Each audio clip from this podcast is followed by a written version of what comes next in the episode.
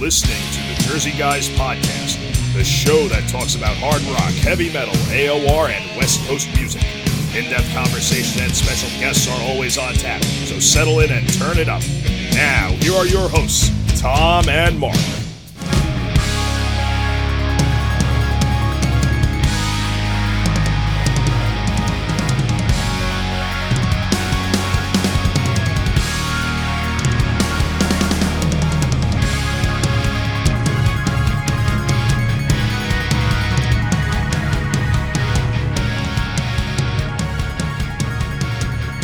Hey everyone, this is Mark Ballo from the Jersey Guys podcast. Thanks for joining us today.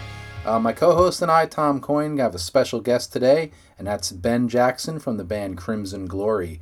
This was a great conversation. Ben was an original guitar player in the band. Uh, he actually started the group with drummer Dana Burnell. So we talk a little bit about the band's early days, how they formed. We talk about the band's four albums, and we also go into Ben's solo career, and we also touch on the time that Crimson Glory spent with Todd LaTorre as their singer uh, just before he joined Queensryche. So we cover a lot of stuff in this interview. It was a really good one, so we hope you guys are going to enjoy it. So let's get right to it. Hey, everybody, this is Mark from the Jersey Guys podcast. I'm here, as always, with my co host Tom Coyne, and we're bringing you a brand new episode today. Uh, today, we have special guest Ben Jackson from Crimson Glory. Hey, Ben, how are you doing? Hey, how are you guys doing? Excellent. I'm Good. doing great. Good. Uh, Tom, I know, Tom, this is a, a real good one. Tom was uh, really happy about getting to uh, talk to you and uh, talking about Crimson Glory. So this is going to be a Oh, real good to good one for us. Yeah, me too. I go back with you guys Awesome. from uh, the inception of the first record before it actually even came out. Really? Yeah, Yeah. I, my uh, my buddy Phil De Benedetto owned a record store in Brooklyn in um, in the eighties and nineties, and a promo of the record had come in before it was released, and I remember the two of us. We were just talking about this the other day, and and he looked at the cover, and we turned it around, looked at the band, and we both said, "This has to be good." so it's uh, a 35 uh, year old uh, relationship with the band, and uh, glad to have you aboard. Really appreciate you giving us your time. um, no, no problem. My pleasure. So I wanted to ask you know, there's so many things that I know about the band and so many things that I'm unclear about. Um, I, Yeah. I, I know the inception was was you and Dana. Is that true? Yes. Yeah. It was originally called Piercing Arrow, and then Beowulf. you know, there. that was the name of our first high school band Dana and I had. It was called Pierced Arrow. And, um, you know, we had a few other guys from high school in and out of that band. And, but Dana and I always seemed to remain. We were kind of the same two guys that always just wanted to jam together, but we had a few guys in and out. And after a couple years of doing that, um, the band changed the name to Beowulf. And shortly after that, um, we met John Drenning up there at a rehearsal stu- um, facility where we used to all rehearse next to a few other bands in the same complex. And we heard John playing through the door of a closed room one day. He was on the other side of that door ripping the guitar and we, we hadn't seen him yet. We just heard him and we go, who's that in there? We got to see who this is. Knocked on the door and we go, hey, you know, the guitar player in our band currently, you know, isn't really probably going to be with us. You know, we're, we're not really liking him that much, but why don't you come over and play with us? So Dana and I invited John in. And And, at the time, Da- the, Dana uh, and I were Dana and I were 18 about that time, and we had been playing together since we were 15. Okay. And um, you know, we both started playing together. We lived in the same neighborhood and started playing together. We we were about 15 years old, just learning Ted Nugent songs and Alice Cooper songs, and you know, learning our chops. By the time we invited John in our band, we were 18 and he was 16, and Dana and I were, you know, had gotten quite good by that time, and our band was pretty tight. And um, John was a young guy, and he had incredible guitar chops, but hadn't really played in a, a tight, you know, unit of a band yet. And he was looking to get in a band, so he was excited. You know, we asked him in. After John came in, Jeff came next. Uh, he was another guy we knew through the high school crowd. And when John first joined Dana and I, we had a different bass player. But um, after a few months, you know, we we invited Jeff in. It made up the core of the musical the musical lineup of the band anyway. And the original singer that we had at that point too didn't really work out, and it came to the four of us kind of going, "Hey, we need a singer. Who can we get?" and Dana's sister actually was dating this guy from from our school too, and his name was Midnight. And he wasn't really a, so much of a heavy metal guy or a rocker, but he was more kind of a folky performer that would play some some of the school weekend pool parties and stuff. He'd always be out playing his acoustic and singing "Going to California" by Zeppelin, stuff like that. And he was really good at the Pink Floyd stuff. And we thought, man, this guy's got an amazing voice. Maybe we should see if he can play and sing in our band or if he even wants to. And so we brought him out and auditioned him, and he was just turned out to be a shining diamond there. You know, he he was he started singing uh, all the songs that we were doing by the Scorpions or whoever, Def Leppard and Krokus and all the stuff we used to cover when we were teenagers. And we're like, can you try this, Midnight? Can you try this? And he was singing them all very well. We're like, okay, we have something here. So he wasn't into that type of music at all. Um, you know, he got into it as we sort of introduced him to it because John and I really liked, you know, Priest and Def Leppard and Accept and Scorpions and and Dana did too. And I'm, you know, we were we were covering a lot of that stuff and Ozzy songs and and uh, some Black Sabbath songs, you know, from the Dio era. We were just playing all kinds of things that we liked. But, but Midnight really wasn't that kind of singer, but he he quickly, you know, grabbed right onto it. Yeah, definitely. And, uh, shortly after that, anyway, we sort of abandoned the whole idea to do cover songs. I mean, shortly after we got Midnight in, we all kind of said, hey, you know, if we're going to get anywhere, we don't want to be just playing covers in the local bars. We let's let's do all originals. Let's take this to the to the proper level. And we just, you know, all of a sudden one day just said we're not we're never going to play a cover song again. That's it. We're just going to work on our originals, and that's what we did. What year was that? Probably around '83 or so. Okay. '84. Yeah. And what was the writing uh, process? Because that first album to me was really very different writing wise than the bands of that era. It's one of the things that I really grabbed onto is that the songs were so mature and different than yeah, everything well, else you. at the time.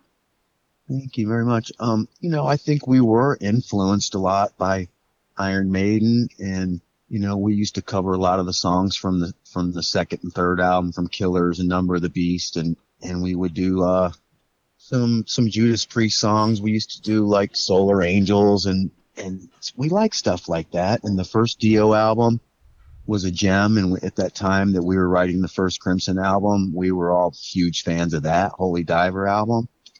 And I think some of our influences that that were coming from these Priest albums and Iron Maiden albums and and Dio albums were were sort of coming through in our music a little bit, but of course we have, you know our originality going into it too. But I listened back to the first album and I sort of I sort of remember uh, I think we got a little influence there from Maiden or a little influence there from Dio or something. Who wrote the song Azrael? That's always like a, a song that to this day, anytime I put it on, I just lose my mind.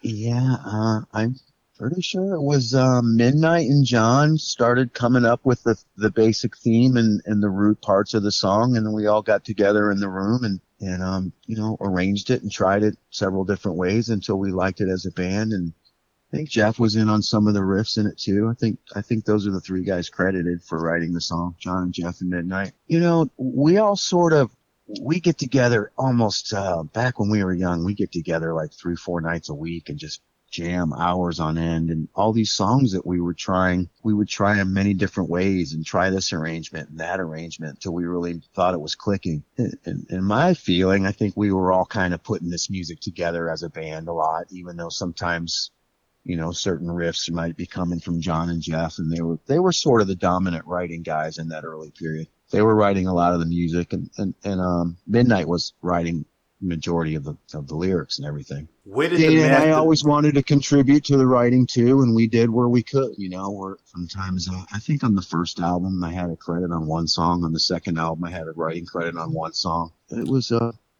it was really a combination of everybody and the chemistry of it all, though. Where did the idea of the masks come from? Uh, one day we were getting ready to do a photo shoot, and um, Warren Wyatt, the manager, and John Drenning were uh, en route to my my apartment to pick me up, and and they just they they hit some costume shop on the way down, or stopped to to buy something, get batteries or something, and they saw this mask, and they they came over and walked in with it, and I said, hey, we got this idea. And it was kind of funny. I was just hanging around the apartment with my girlfriend at the time. She was a you know, pretty girl. And they were like, we want to maybe do something with this mask in the band, but let's do a test photo shoot too. Let's get her to wear the mask. And Warren, Warren, the manager, had my girlfriend modeling the mask and wearing like a leather jacket and all this stuff. And, and we did like a whole photo shoot with her for the first like day. and then we're like, then we're like, well, hey, let's try one next week and, and we're going to get four more of these and we're going to do a whole band shoot. At first it was just kind of like a sudden out of nowhere idea and then it just grew into something that we decided we would do, you know, to give some theatrics to the band's image. Wow. So it's as simple as that, just something that uh, a spur of the moment thing. Yeah, they were on their way to my house and stopped at some store on the way and they saw this mask and they're like, hey, grab that. they came over to my place and you could tell they were kind of like dreaming up the ideas. They were walking up the driveway. They came in with, hey, we, we think we got an idea. I'm like, oh, yeah? Okay. so, it, it definitely added to the again from somebody that came into the band from the ground floor it, it definitely added a mystique to the band. As as you know yeah. maybe 35 years down the road as we are now we look at it and say what was that all about? But at that time it definitely i, I know myself as a fan a guy that hung, hung out in a record store that was massively popular back in the mid 80s it yeah. definitely grabbed people's attention in, in, a good way. Well, good. That's what we were hoping for. I think we might have got a few chuckles from people like, what are they serious? You know, but for the most part, I think people took it seriously and thought it was a cool idea. It, it was. At least I thought so. Thank you, man. Now, what the story about that that I've always heard is that you know after you guys had the full face masks on and you, you did touring and everything like that, you realized that hey, this is a, little, they were a little bit hot to wear, and you kind of modified yeah. them a little bit for the the following album, right? Exactly. Yeah, we were sweating under those things terribly, especially Dana being the drummer. He was back there sweating so bad, and snot would be running out of his mask and dripping down. we got to do something about this. so yeah, we decided to cut them probably for that reason because they were uncomfortable and weird to wear these whole full face masks on tour. Yeah. But but when we did cut them, it turned out to be a cool thing because everybody then decided, okay, we're each going to take a full face mask and draw out a slightly different cutting pattern, and we'll take blade razor blade and cut it, and each guy will have like a slightly different one. So we did. I mean, you can if you really look at them on Transcendence, you can see each guy's is a little different. Yeah, it kind of gave you a little bit of a uniqueness to each each uh, member. Yeah, where on the first album they were all just pretty much the same mask. So what I wanted to, to ask you is something that's uh, again has, has, been on my mind for literally decades. The label Roadrunner. How how did you find that label? How did that label treat the band, in your opinion? Um, well, you know, we were working on the first album at Morrisound in Tampa, Morrisound Recording, and this is also the studio where Savatage did their first album or two on Sirens and Dungeons, I think. And um, through through hanging out at Morrisound, we met this guy named Dan Johnson from Par Records here in Florida, and and Dan had a relationship with Cees Wessels and Roadrunner over there in, in the Netherlands. So we we first signed with Dan Johnson here in, in Florida to his local label called Par Records and it was just uh, from there he he got it, you know, the deal for us for it to be released in Europe on Roadrunner. And um, yeah, they treated us pretty good. The first couple times we went over there to tour in the Netherlands, I remember one time, um, Mr. Wessels uh, met us and took us all out to dinner at some cool place, and we all hung out. It was an exciting time for us. You know, we were over in Europe as 20 year olds. You know, we got this new album out that everyone's really lit up about. Runner, it was a pretty cool time. Now you talked about uh, you mentioned Savatage a minute ago. Was is that a band that you had any type of relationship with uh, as far as you know the, the members and everything? Um, a little bit. I mean, we met them here and there in and out of Morrisound Studio because they were recording stuff at Morrisound, and uh, we were too at that time. And you know, Jim Morris was engineering and producing them, and was also engineering and producing us. So I we'd meet them and I mean, but I used to even go see them play um, concerts back when they were called Avatar and they were playing, you know, out in front of shopping malls on flatbeds and stuff. So, oh wow, I would I wouldn't say we really knew them really well at first, but but we we knew who each other were. I mean, when I they only they lived I think in the Clearwater area, which is about an hour north of where we were all living in Sarasota. And sometimes, you know, we drive up there to see them. And, you know, we definitely knew who they were. Their album Sirens came out, you know, maybe a year or so before our first album. So when we heard, I think that record came out. yeah, so we we had seen them a couple times locally live even before see, hearing their record. So we kind of knew this, these guys are heavy duty. They're pretty cool. And then the record came out, Sirens, and we got our hands on it. I remember Dana picked up a copy, and I used to roommate with Dana, and we were listening to it a lot. And then sometimes when we'd go up at Morrisound and be recording, you know, we'd we'd bump into them in and out. One time like, we were even at Dan Johnson's house, that the owner of Par Records, and um, Chris and his wife, Crystal Lee and his wife, came by Dan's house and was just hanging out there while we were also hanging out there. So we met a few times here and there. Actually, now you know later in years, I've I've met Jon Oliva many times, so I I call him a friend. You know, not that not that we're you know real close, but but I know him whenever I see him around. No, it's always a pleasure to see him. He's he's a madman. Well, it's interesting because Super Flor- Florida had two. In retrospect, I, I look back at the '80s, and there were about maybe 10, 10 or eleven bands out of the states that were real game changers in, in terms of coming up with material that was markedly different than anything that was ever done before. I mean, a large amount of bands in the 80s were replicas of the 70s, which I was a child of the 70s, so I knew Yeah, that. me too. Yeah, you, right. So there were only about, and I this is an exhaustive search in my mind, about ten or eleven bands, in my opinion, in, in that era that were unique, and two of them came out of Florida, which was your band and and Savatage. And me and Mark were actually talking about this before we went on the air because we're both big Savatage fans, and he had said to me, "I wonder if there's And me any, too. yeah, there's any crossover between the two bands out of Florida." Well, one thing you know is, is John Zahner is the keyboard player who played on our first on, on Transcendence and, and toured with us extensively a lot, and he also played keyboards with Jon Oliva's Pain, and played with Savatage. On you know he was kind of in and out of their lineup a couple times. I think there might be a couple of their videos where you see him. So, so we had that in common, the same keyboard player, and we had the you know the Morrisound connection. And actually, uh, Criss Oliva and I are the same age. Uh, we were both born in 63, maybe a couple months apart. So if he was still alive today, he'd be my age, 58. Um, you know, we, uh, so yeah, we, we, we met them a few times and there was a little connection. I, I definitely respected them and thought they were really cool. I thought they were the coolest all original metal band from our area at that time. I'm like, Yeah, they were. They they really were original. they just had something, man. They Yeah. had that something. Then there was a couple other bands in our area. One, you know, like Roxx Gang and Stranger, and they they were kind of, you know, doing doing cool things too, but but not quite like Savatage. Savatage had something a little little more, a little more special. Yeah, we're both big Stranger fans too, so I'm very uh, in tune with them.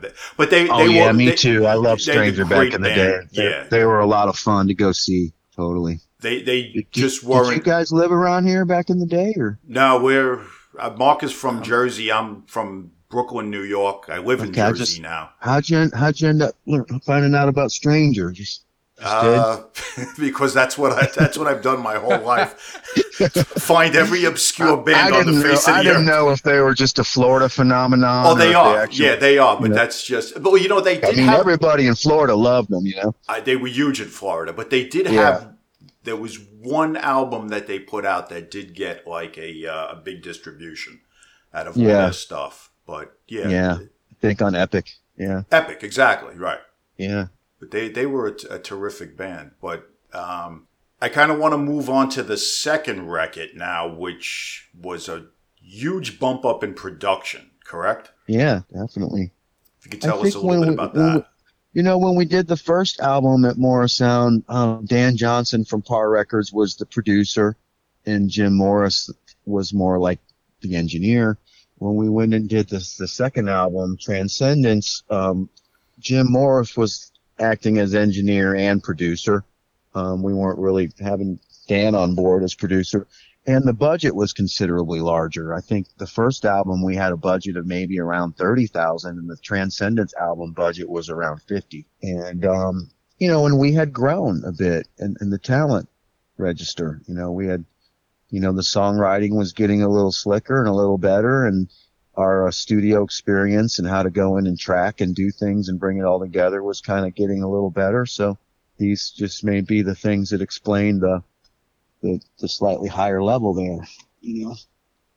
And what was the extent we, we of were pretty young. We were pretty young and green when we put out the first album. By the time the second one came out, we we had had a we got a little uh, little experience under our belt.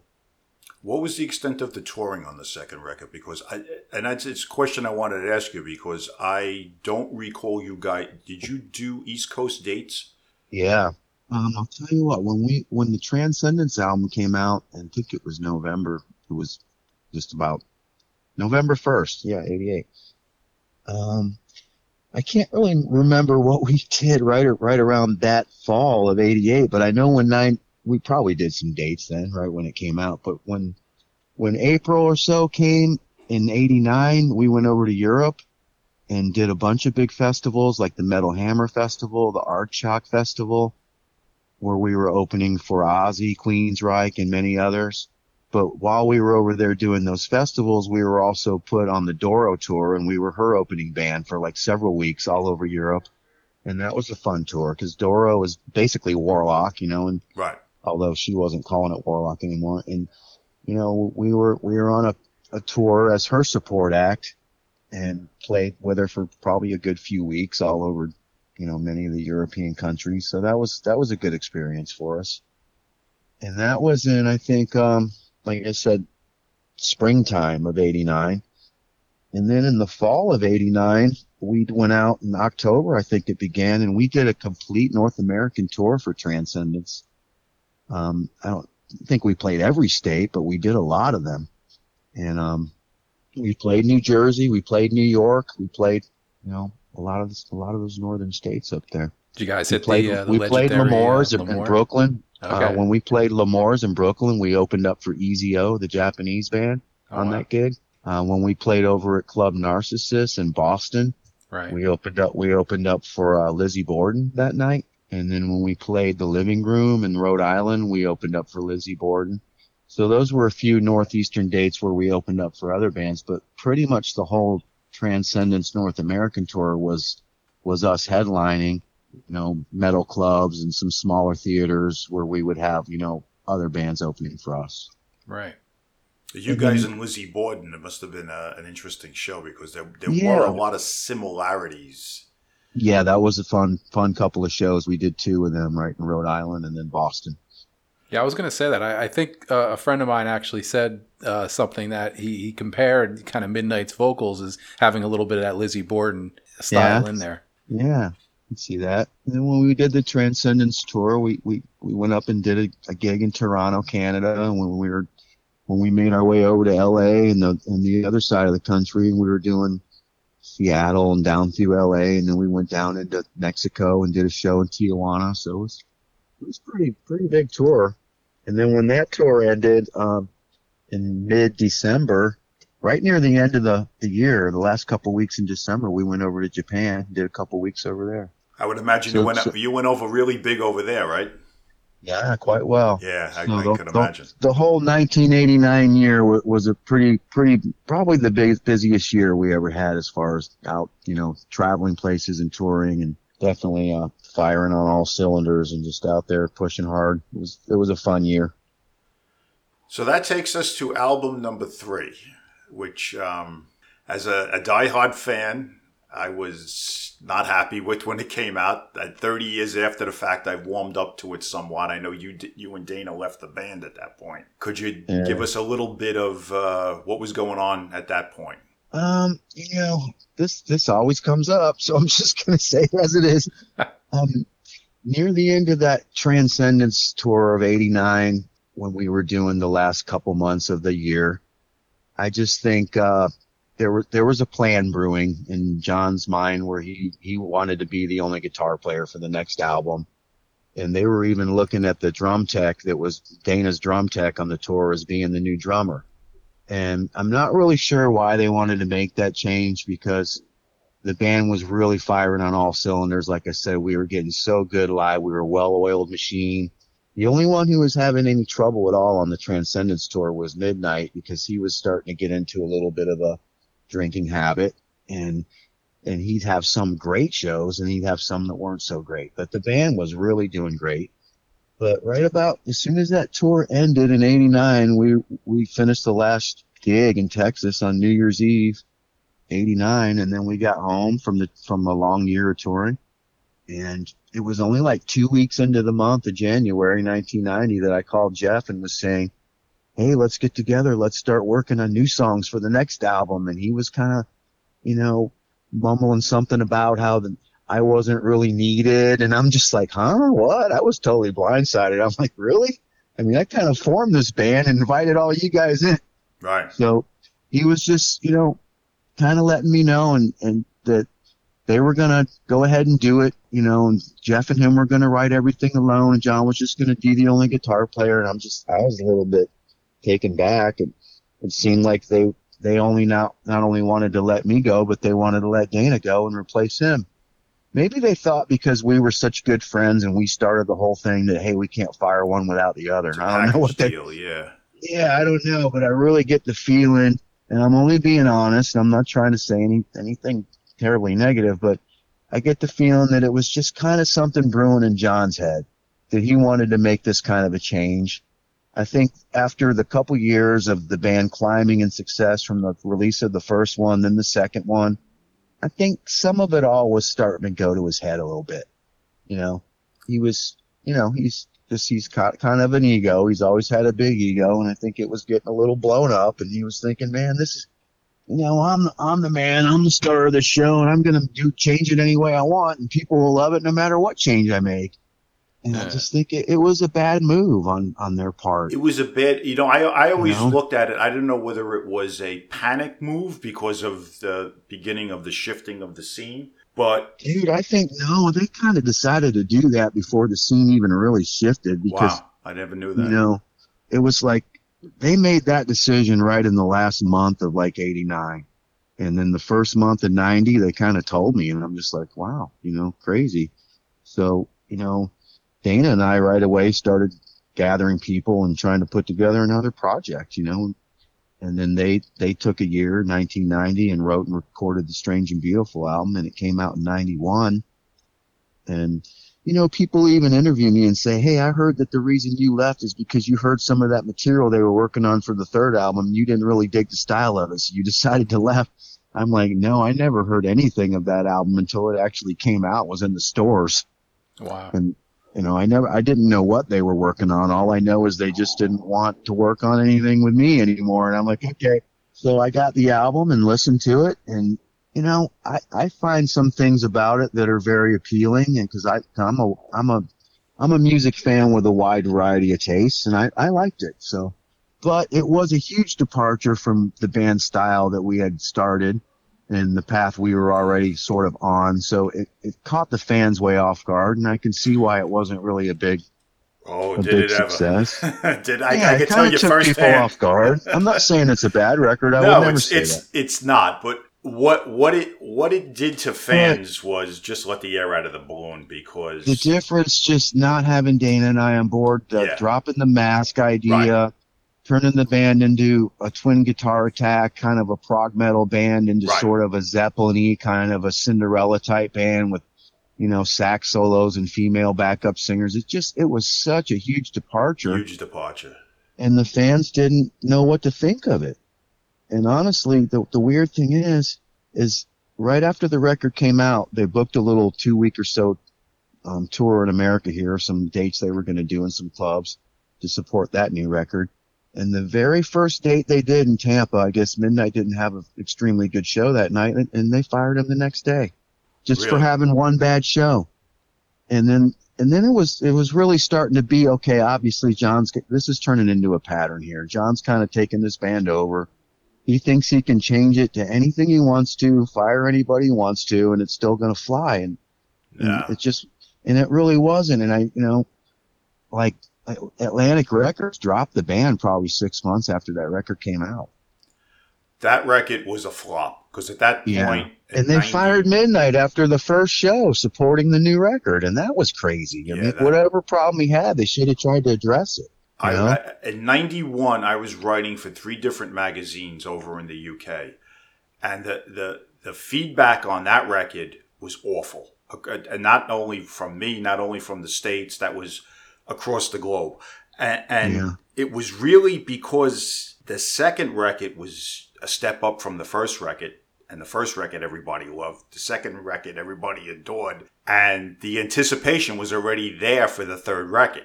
Yeah. So when two core guys were out, uh, total change in not only style but like appearance, and they they just Yeah. kind of came off like every other band. And you guys, Yeah. what set you apart is you weren't every other band. I know. It almost seemed like they were looking at everybody else that was really doing well in the MTV, you know, realm, and they're just like, oh, let's try to be the next like Cinderella or White Lion or something. That's you know, Absolutely.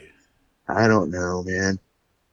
We, we sort of worked it out later. John and you know wanted me to rejoin in 1998. He called me and said, "We're working on a fourth album, and we want you to rejoin. You know, we want it to be a twin guitar attack again because we can't even play the stuff from the first two albums with one guitar player anyway." I'm like, I'm like, no, I know. So you know, at the t- at the time when when we Dana and I left the band, I remember uh, they were just kind of telling people just to save face, like, oh, they didn't, you know, it was sort of a a difference in opinion and musical direction, so they decided to quit. And and back then, I didn't even dispute that. People would ask me that, and I just went, yeah, yeah, I guess that's it, you know, because I didn't really want to tell people I was let go. It kind of felt bad Yeah. but but but years later it goes by and people ask me and, and I just I just tell it like it is. No, you and that the honesty is appreciated because I, as as a, a 35 year old, uh, 35 year long fan, I didn't even know that. I always assumed. yeah, I, you know, I just feel like that we were sort of edged out. Hmm. You know, No, We that was wanted to definitely make- the story I always heard too. You know, like when you listen to any interviews or you read anything, it was always, "Oh, you didn't really like the direction the band was going in, so we left." But yeah, they just they just wanted it to sound good so they didn't look like bad guys. I guess I don't know.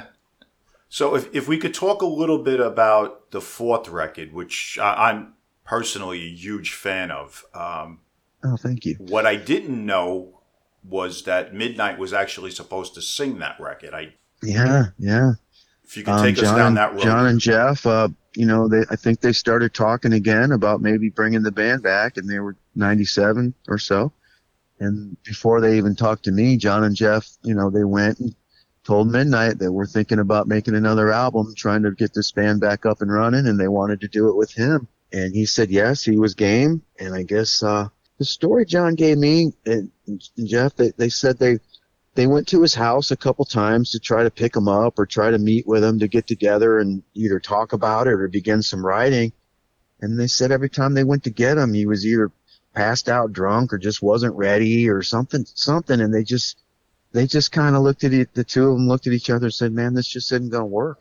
He's just, he's not up to it, you know, because bless his heart, we all love Midnight, but after the Transcendence album and the nineties hit, his, his kind of drinking just sort of started spiraling and just kind of turned into something that plagued him for the rest of his life. Yeah, I know. I, he gave You you know. know, there's some really weird a- And interviews just, out there.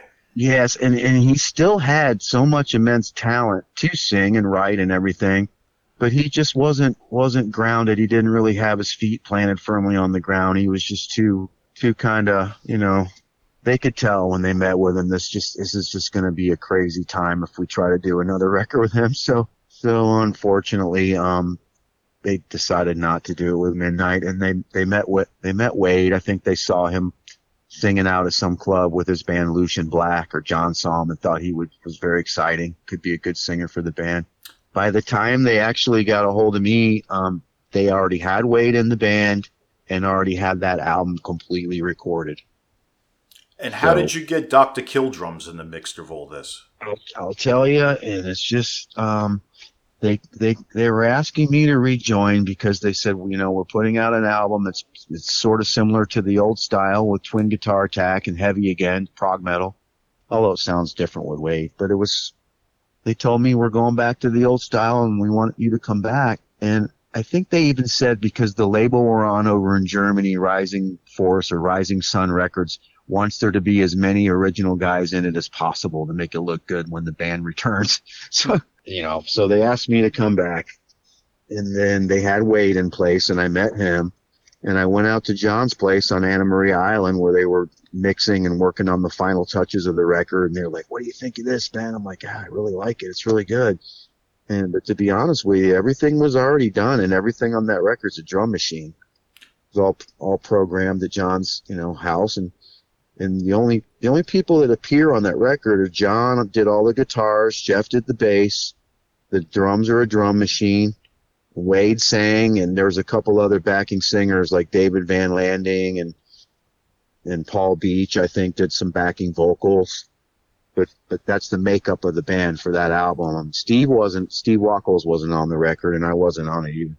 So why was he pictured on it? I think because um well right after they finished the record, um and we're getting ready to release it, and actually we're getting ready to make photo shoots and plan tours for the record we found out Steve might be available to play with us and do the tour, the Astronomica tour. Okay. Said he was interested in it. You know, when we knew Steve from back in the day and, and I was excited about that. So we, we talked to Steve and he said he wanted to join the band and go do the tour for the album, the Europe tour. And so he came down to Sarasota and did a bunch of photo shoots with us. And those photo shoots, one of them ended up on the back cover and we just listed him as a player okay. on the record and he was going to do the tour. We got together up in St. Pete maybe once or twice. I, I, don't even think John made it to those rehearsals. I think it was just me and Jeff and Wade went up and rehearsed with Steve Wacholz a couple times. And it sort of seemed like he had a lot going on and the tour was coming up pretty quick. And I, I didn't even know if he was really going to be ready to get all the stuff ready because he didn't know the songs that well. Right. And, and it was then decided that we would use another guy we knew from Sarasota named Jesse Rojas, and he was the drummer that went on tour with us.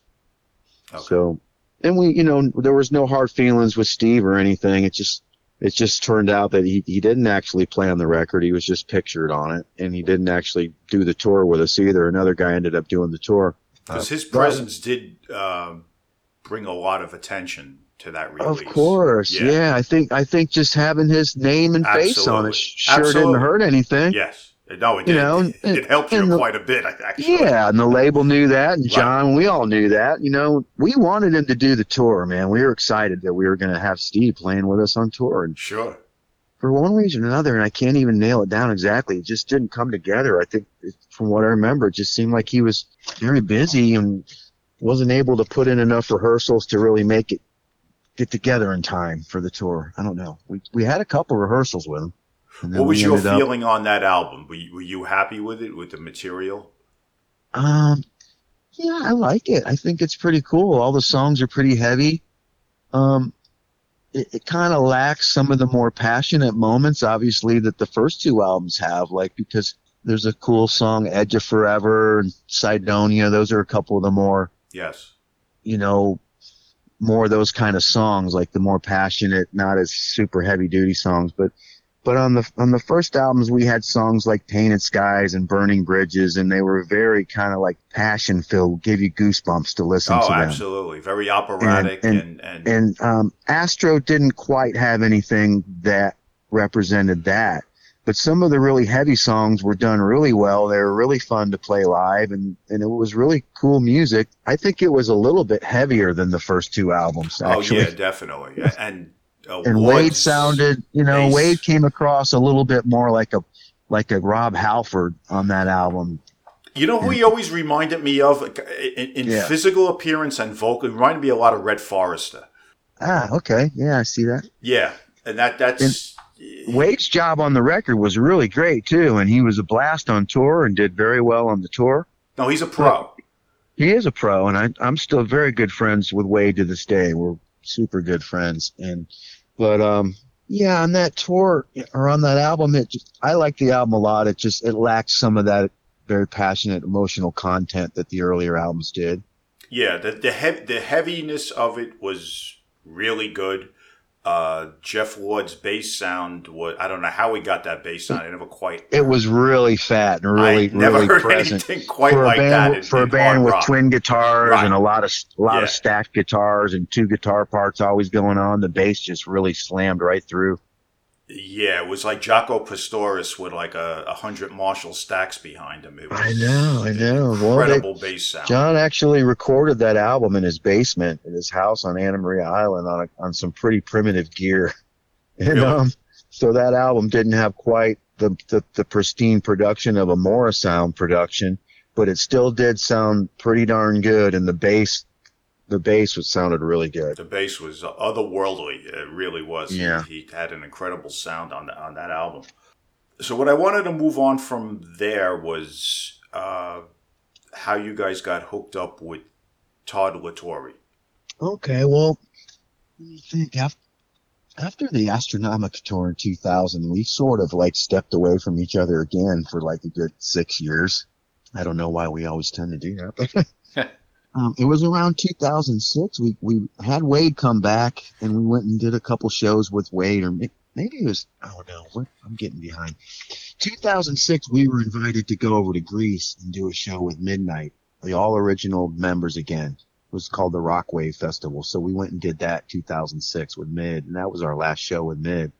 Because again, it was kind of apparent that he just wasn't really physically able to pull this That's a stuff off. really odd show. You know, the whole show So- is up on YouTube. If you Yeah, yeah. So we we sort of rebanded around that time around the cause of going over to do the Rockwave Festival with the original band because they were really excited and wanted us to do it. So we we sort of reformed with that goal in mind. And then after it didn't go so well, we were all like, "Well, we're back together. We'll rehearse. You know, let's let's get Wade back." So we got Wade back. Around 2008, we did a few shows with Wade again. I think we teamed up with Vicious Rumors in Florida, did a couple gigs. And we were having a little fun, just kind of playing live again with Wade. And then, you know, that was around the time then Midnight passed away. And um, we had decided then that we were going to do a big tribute concert for Midnight in, in Atlanta at the Prog Power Festival.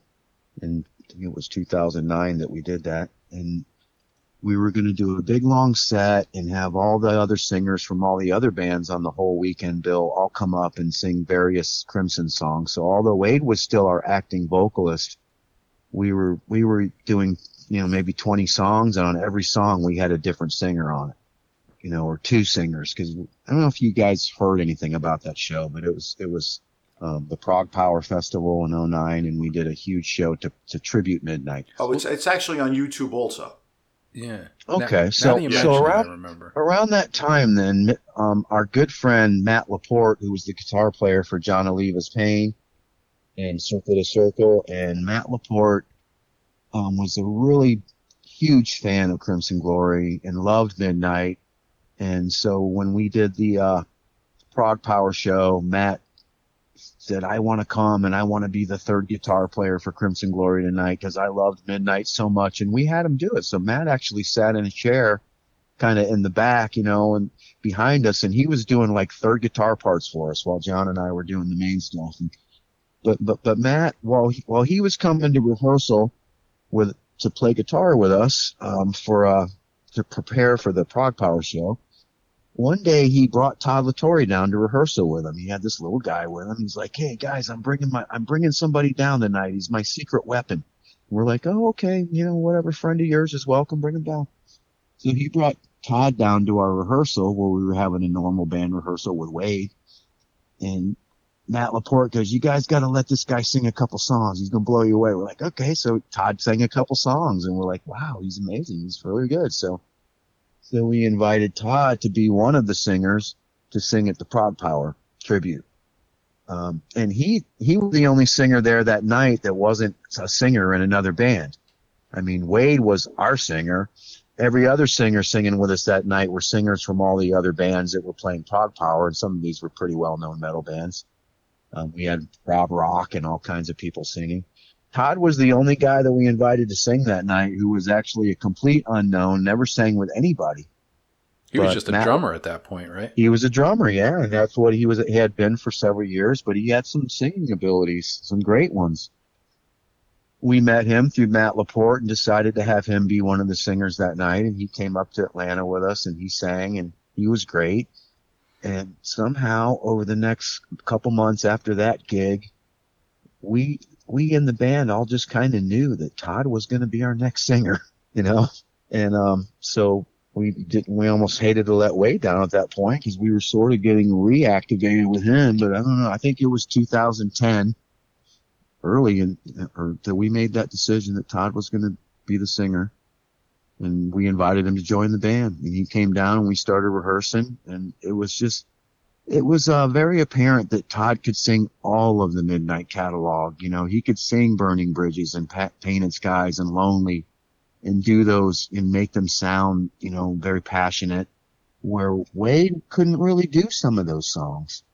You know, he, he was great at many of the heavier songs like Red Sharks and Eternal World and Mask of the Red Death and all the Dragon Lady, but some of the songs like Burning Bridges and Painted Skies, I don't think we ever did those live when we toured with Wade.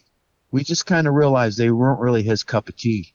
But when we brought Todd in, he could sing all that stuff. And so it was a little exciting. So, you know, we booked some tours in Europe for 2011 and 12 to go showcase our new singer, and everybody was just in love with him. Now, you guys brought the the masks back at that point. No, not really. I mean, all we did was, uh, I think we did an encore each night where we would do Lost Reflection and um, Todd would wear a mask. Oh, because I did see something on YouTube with Todd wearing a mask. yeah, mask. I think, um, but when we did Lost Reflection, it's the kind of song where you don't even really see the band on stage. You only really see Todd. Like I think I stand off to the side wings and I'm playing the clean guitar part, and our keyboard players over on the other dyke side of the stage playing little keyboards. Oh, okay. But other than me, other than me and the keyboard player, nobody's really playing. The drummer and the other guys are sort of back out of that situation. And Todd would sing Lost Reflection, but he'd be out on the stage with a spotlight on him, and it would just be like him. Oh, okay. And then there's a short piece in the end of Lost Reflection where the whole band pops in and does a little heavy thing that's only right. a few seconds long. So that's that's the extent of the mask wearing. It was just Todd wearing it for Lost Reflection. Oh, all right. So I felt when you had him, that could have been like another chapter of the band. I, I really was very yes. optimistic of of the future. Your thoughts on that? Um, yes, definitely. I think we were all feeling that way, you know, after we went and did probably three or four visits to Europe in 11 and 12. Um, we all wanted to do a record with Todd and, we, we started to write a couple new songs with him. And, uh, after maybe the fourth trip over there, I think we decided like it's time it's time for us to stop going over there and doing these little two week Europe trips. You know, we're not going to be as a nostalgia act together. If we're going to do anything, keep this going. Let's make a new record. And we, we I think I was even the one that said, "Hey, we get together on this night every week anyway when we're preparing for a tour, and everybody shows up every week. Let's get together this night every week and let's start writing." And they're all like, yeah, okay. And they go, everybody can write stuff at home too and bring ideas in to show each other, but let's just set one night a week and let's get together and write. And everybody was like, heck yeah, let's do it. We're all motivated.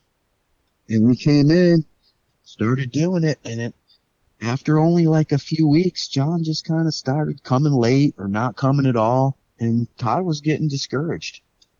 You know, Dana and Jeff and I would be there every time and Todd and and John's involvement was sort of he was sort of starting to pull away. At the same time, Todd was getting offers to join Queensryche, and at first when he joined them, they didn't even know if they were going to call it Queensryche. They had talked about calling it Rising Force, right, and I something like that. that. Yeah. And, and Todd was still fully in Crimson Glory at that time when he started playing with them and doing the first Rising Force gigs. And then when the decision was made, he was actually going to be the singer of Queensryche. They were going to continue with the name Queensryche. He came and told us, you know, hey guys, you know, this opportunity is presenting itself. I really have to do it. And he was still saying like, I'm going to do both bands. You know, I'm going to, I'm going to do your new album and I'm going to be with them too. I'm going to do both bands. And we were at first just kind of going, you know, okay, buddy, because we love Todd. You know, he, he'd become a really good friend to us. And we didn't want to say, oh, fuck that. We're like, okay, Todd, let's see, let's see how it goes. But I think we kind of knew inside that he wasn't going to be able to do both bands. Right. You know, once they got going, they were going to tell him, hey, man, it's, you got to just do us, you know? Yeah, sure. maybe the first month he was hanging around with them, they said, "Sure, you can be in both bands," but we we knew that we knew they weren't going to let that happen, Right. Yeah. and and, and um, not once they really got going. So you know, but it was also kind of two things. He was he was getting lured into their camp, and we knew that that was where he needed to go because it was a better opportunity for him. And also, John just stopped coming, and and and Todd sort of just told us he was quitting because of that reason. He didn't even say it was because I'm doing Queens Queensryche. I won't have time for you. He said I'm quitting because um, John isn't showing up to the writing sessions, and it doesn't look like this is going anywhere. And I've seen in a few Todd LaTorre interviews where he's done where they've asked him about why he left Crimson. He singles John out and says John stopped coming. Yeah, I've seen that too. Uh, You know, he doesn't say anything about the rest of us. He no, just he doesn't. He pulls no punches, and what you know, what whatever it was, it was. It, it was. It was just interesting to me because I've really viewed him as like a savior f- for Crimson Glory. Yeah, yeah, he could have been, should have been. You Should know, have absolutely, and you know, while and, I and I we all we all adored him, and we all still do. But you know, he he got a great opportunity, and it was a great path No, for him I mean, a, de- a decade later, he's he's resurrected and resuscitated that band entirely. So, yeah, yeah. uh, I, I just so much praise. Yeah. I was pulling for your band a little bit more than Queensryche at the time. So for me, I, I really wanted to see it work out. He did yeah. resuscitate Queensryche Well, you know, some people are some people are passionate Crimson fans. It's kind of funny you say you're pulling for us more than them, because um Todd, you know, after he joined Queen's Queensryche, he met a girl over in Greece and he married her. That's his new love, his wife, and um he told me when he first met her, she was a super huge Crimson Glory fan, but not as much Queen's Queensryche. I mean, now she's probably a huge Queensryche fan too. Right. Yeah, I mean, I, and I love them too. It was just, it, But there I was, think I think the Greeks love Crimson Glory. Every time we've ever been to Greece, they just really make us feel loved.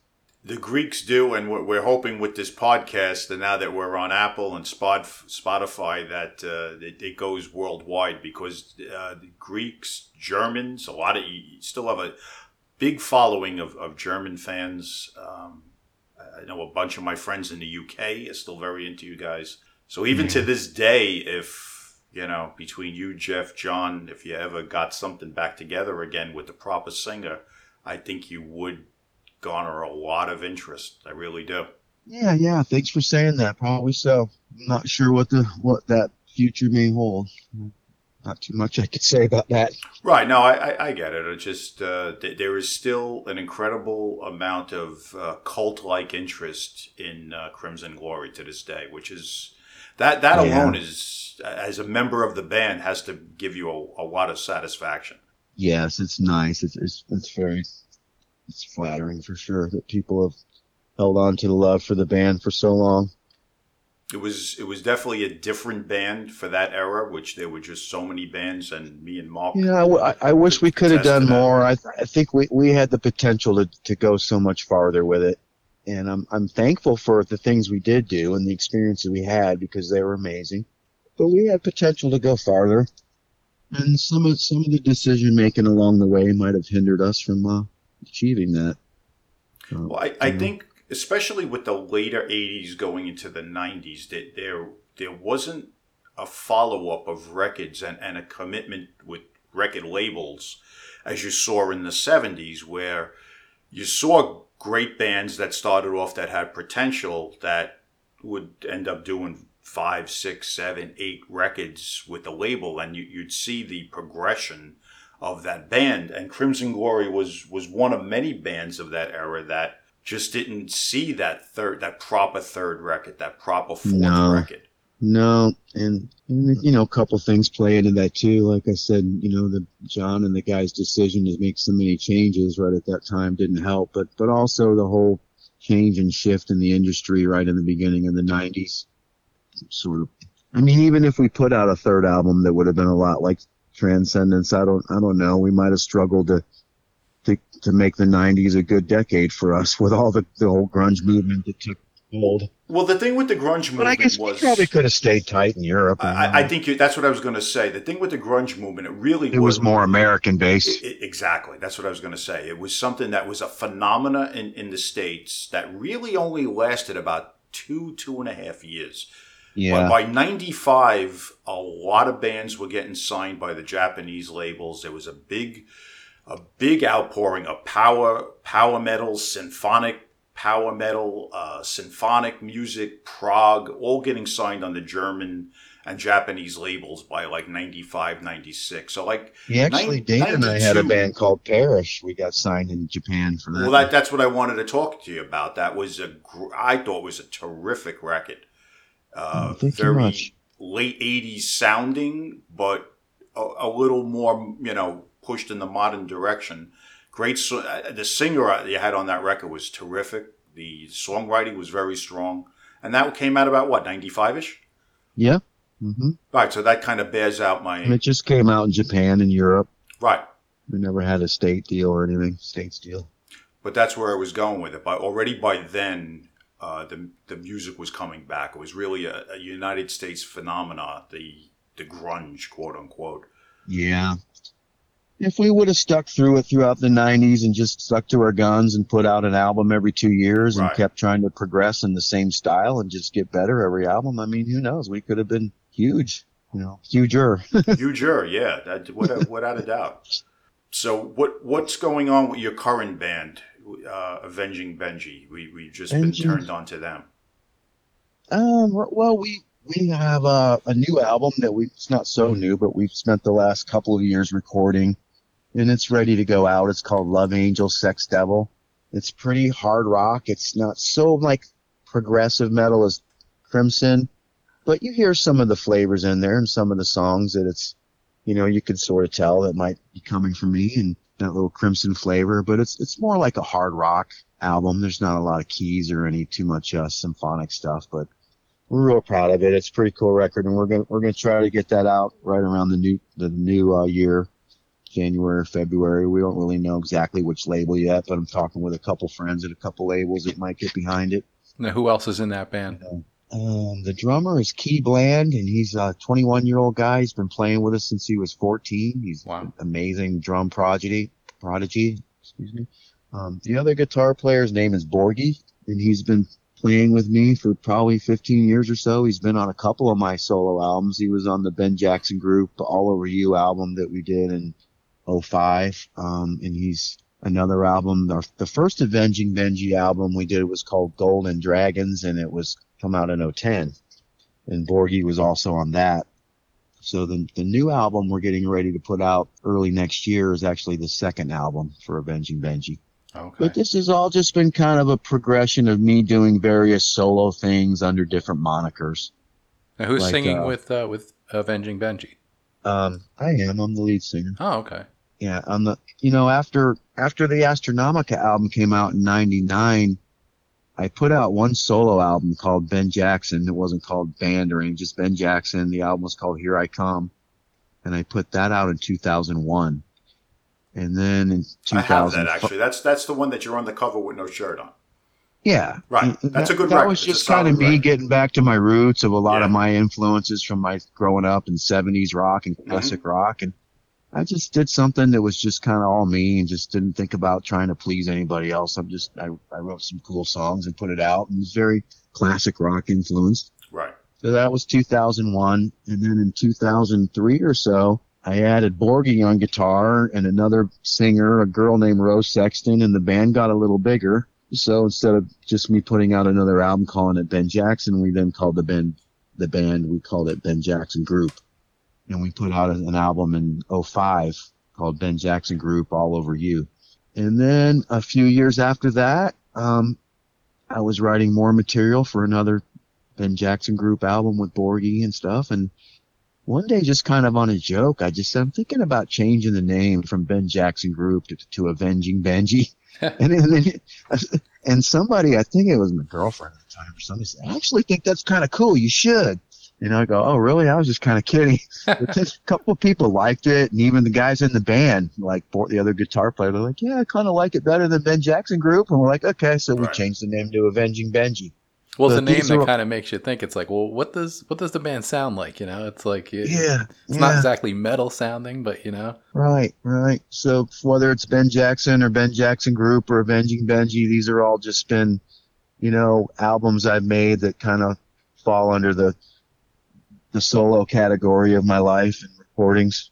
right? Even though even though I have other members in the band, I feel like you know it's it's it's in a big way. It's kind of a solo project. A lot of it's coming from me. I'm the lead singer and the main writer. Right. Well, I, I, is there anything? Uh, I mean, you, you filled us in on everything. I mean, hopefully we see some new music from you uh, early next year, like you said. Yeah, and uh, I mean, I, we really appreciate you taking the time to talk with us today. Absolutely. You're welcome. I appreciate you guys um, wanting to talk to me. It was a pleasure. Good time. Good chat. I, I could tell you the pleasure was all ours. So Yes, thank you. thanks for making Awesome, the time. I really appreciate it. Man. Awesome. Well, very good. Good night. Yeah, All right, good we'll time. keep in touch. Very good meeting you guys. Same here. Keep in touch. Please do. Take care. Thanks, Ben. All right. Take care. Bye. Bye.